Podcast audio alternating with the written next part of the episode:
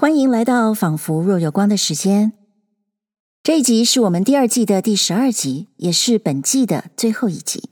过去的一个半月，我们一起欣赏了活跃于清末明初的女作家吕碧城的游记，透过第一代女性漫游者的一双慧眼来看欧美世界，同时也体会古典的诗性、时髦的个性、宗教的心灵。如何汇集在这个女作家身上，面对西方世界的文化冲击？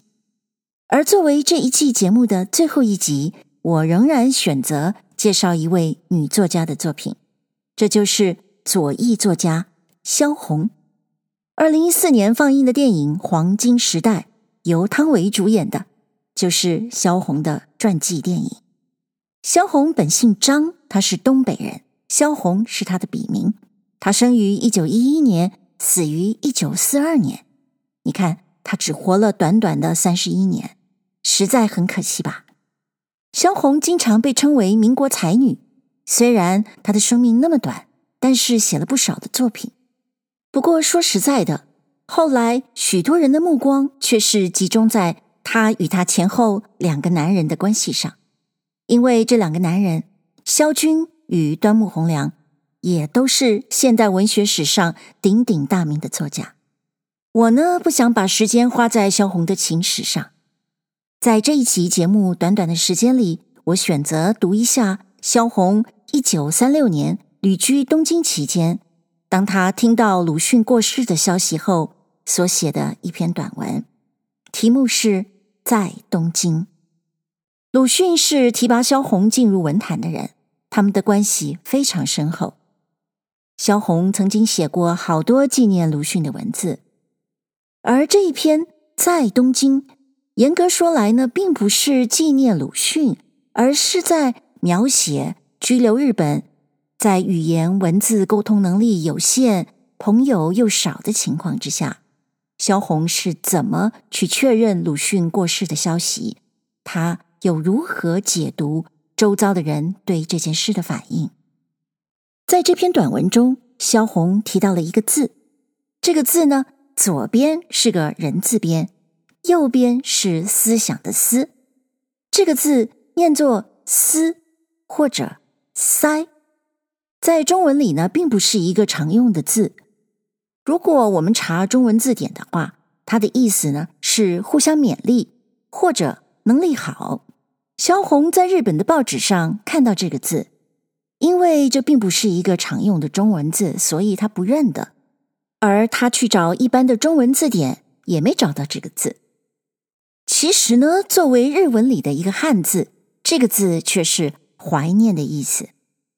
通过他对这个字的意义的疑问，萧红写的不只是自己对鲁迅生死问题的不确定，更暗示着他在两个文化之间所发现的似而不同。文章的后半段写到了华人同学与日本教员对鲁迅的反应，他们对话的背景则是日本扶持的满洲国政权。萧红自己出身东北，他原来就是在满洲国生活的，而他毫无疑问是反对满洲国的。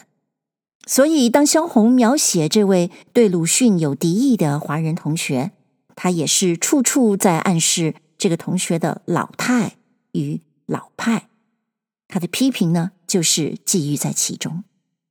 在东京这篇文章，虽然写到了鲁迅的过世，但是文章的核心确实是作者萧红本人所感受到的。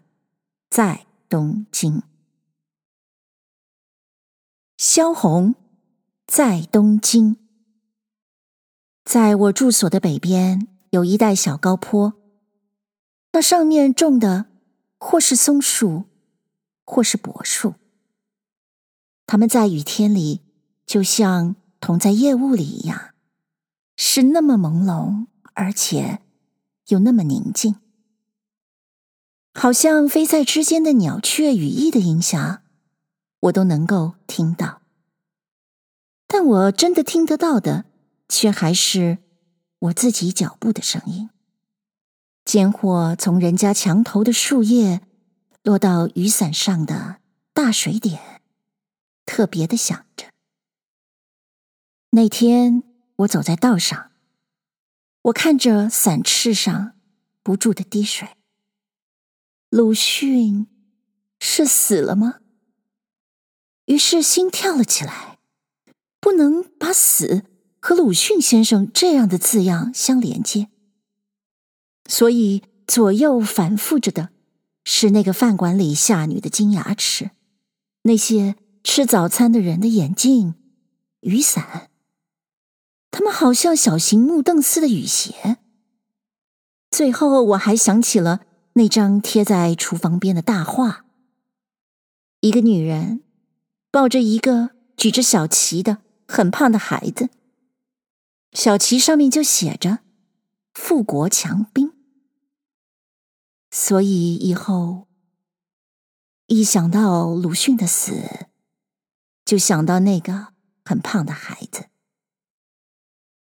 我已经打开了房东的格子门，可是。我无论如何也走不进来。我气恼着，我怎么忽然变大了？女房东正在瓦斯炉旁斩断一根萝卜，她抓住了她白色的围裙，开始好像鸽子似的在笑。伞，伞！原来我好像要撑着伞走上楼去。她的肥胖的脚掌和男人一样，并且那金牙齿也和那饭馆里下女的金牙齿一样。日本女人多半镶了金牙齿。我看到有一张报纸上的标题是鲁迅的“思”，这个“思”字，我翻了字典，在我们中国的字典上没有这个字。而文章上的句子里，“逝世，逝世”这字样有过好几个。到底是谁逝世了呢？因为是日文报纸看不懂之故。第二天早晨，我又在那个饭馆里，在什么报的文艺篇幅上看到了“逝世，逝世”。再看下去，就看到损失或陨星之类。这回我难过了，我的饭吃了一半，我就回家了。一走上楼，那空虚的心脏像铃子似的闹着，而前房里的老太婆在打扫窗棱和席子的噼啪声，好像。在打着我的衣裳，那么使我感到沉重。在我看来，虽是早晨，窗外的太阳好像正午一样大了。我赶快乘了电车去看某某。我在东京的时候，朋友和熟人只有他。车子向着东中野市郊开去。车上本不拥挤，但是我站着。是是，是是，逝世的就是鲁迅。路上看了不少的山树和人家，他们却是那么平安、温暖和愉快。我的脸几乎是贴在玻璃上，为的是躲避车上的烦扰。但是又谁知道，那从玻璃吸收来的车轮声和机械声，会疑心这车子是从山崖上滚下来了。某某在走廊边上刷着一双鞋子，他的扁桃腺炎还没有全好，看见了我，颈子有些不会转弯的，向我说：“啊，你来的这样早。”我把我来的事情告诉他，他说他不相信，因为这事情我也不愿意他是真的，于是找了一张报纸来读。啊、这些日子病得连报也不订，也不看了。他一边翻那在长桌上的报纸，一边用手在抚摸着颈间的药布，而后他查了查日文字典，他说那个“思”字是个印象的意思，是面影意思。他说一定有人到上海访问了鲁迅回来写的。我问他，那么为什么有“世事”在文章中呢？我又想起来了，好像那文章上又说鲁迅的房子有枪弹穿进来，而安静的鲁迅竟坐在摇椅上摇着，或者鲁迅是被枪打死的。日本水兵被杀事件在电影上都看到了，北四川路又是戒严又是搬家，鲁迅先生又是住的北四川路，但他给我的解释在阿 Q 心理上非常圆满。他说。世事是从鲁迅的口中谈到别人的世事，枪弹是鲁迅谈到一二八十的枪弹。至于坐在摇椅上，他说谈过去的事情，自然不用惊慌，安静的摇在摇椅上，又有什么稀奇？出来送我走的时候，他还说。你这个人啊，不要神经质了。最近在作家上、中流上，他都写了文章，他的身体可见啊是在复原其中。他说我好像慌张的有点傻，但是我愿意听。于是，在阿 Q 心理上，我回来了。我知道鲁迅先生是死了，那是。二十二日，正是靖国神社开庙会的时间。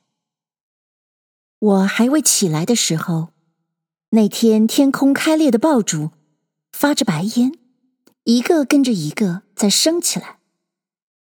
隔壁的老太婆呼喊了几次，她啊啦啊啦的向着那爆竹升起来的天空呼喊。她的头发上开始束了一条红绳。楼下，房东的孩子上楼来送我一块撒着米粒的糕点。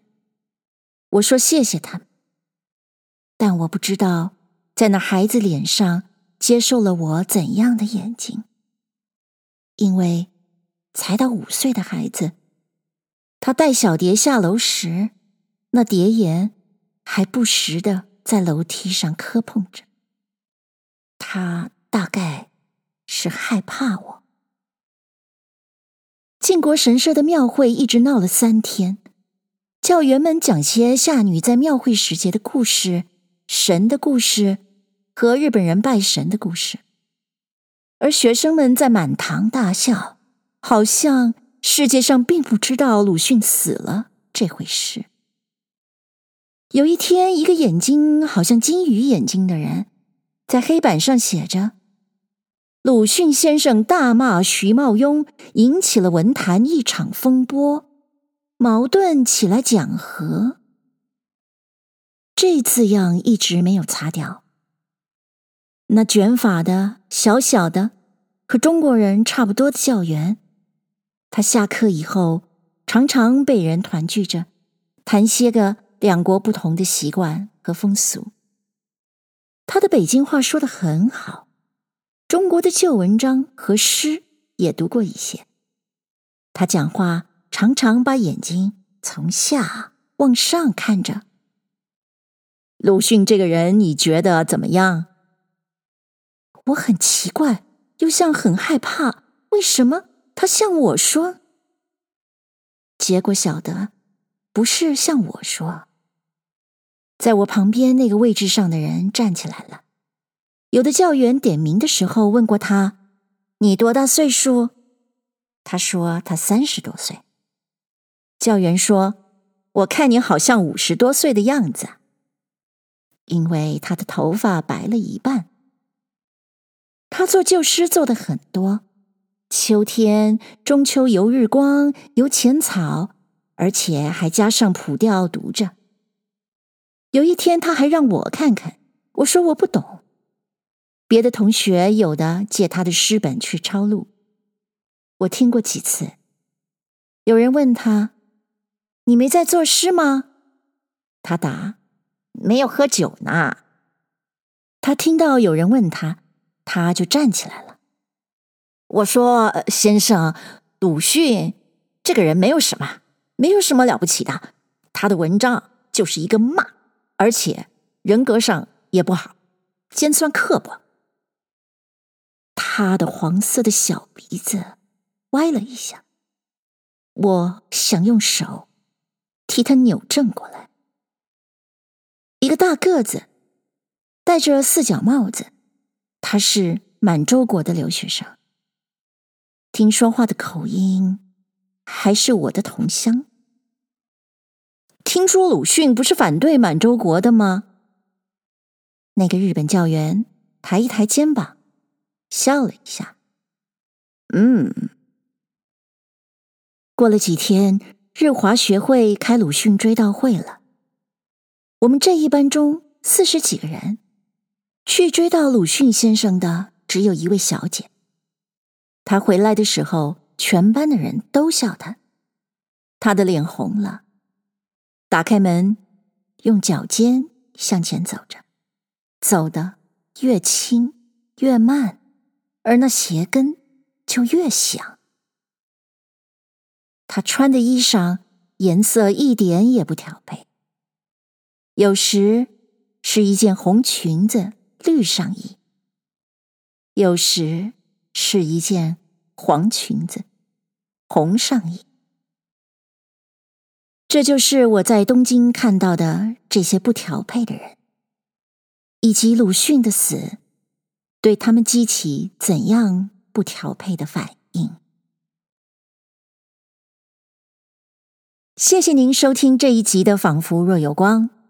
第二季的节目就在女作家萧红的文章中结束了。如果你喜欢我们的节目，并且希望听到第三季，欢迎你在收听的平台上按下订阅。那么，我们下一集也是下一季，仿佛若有光的时间，再会喽。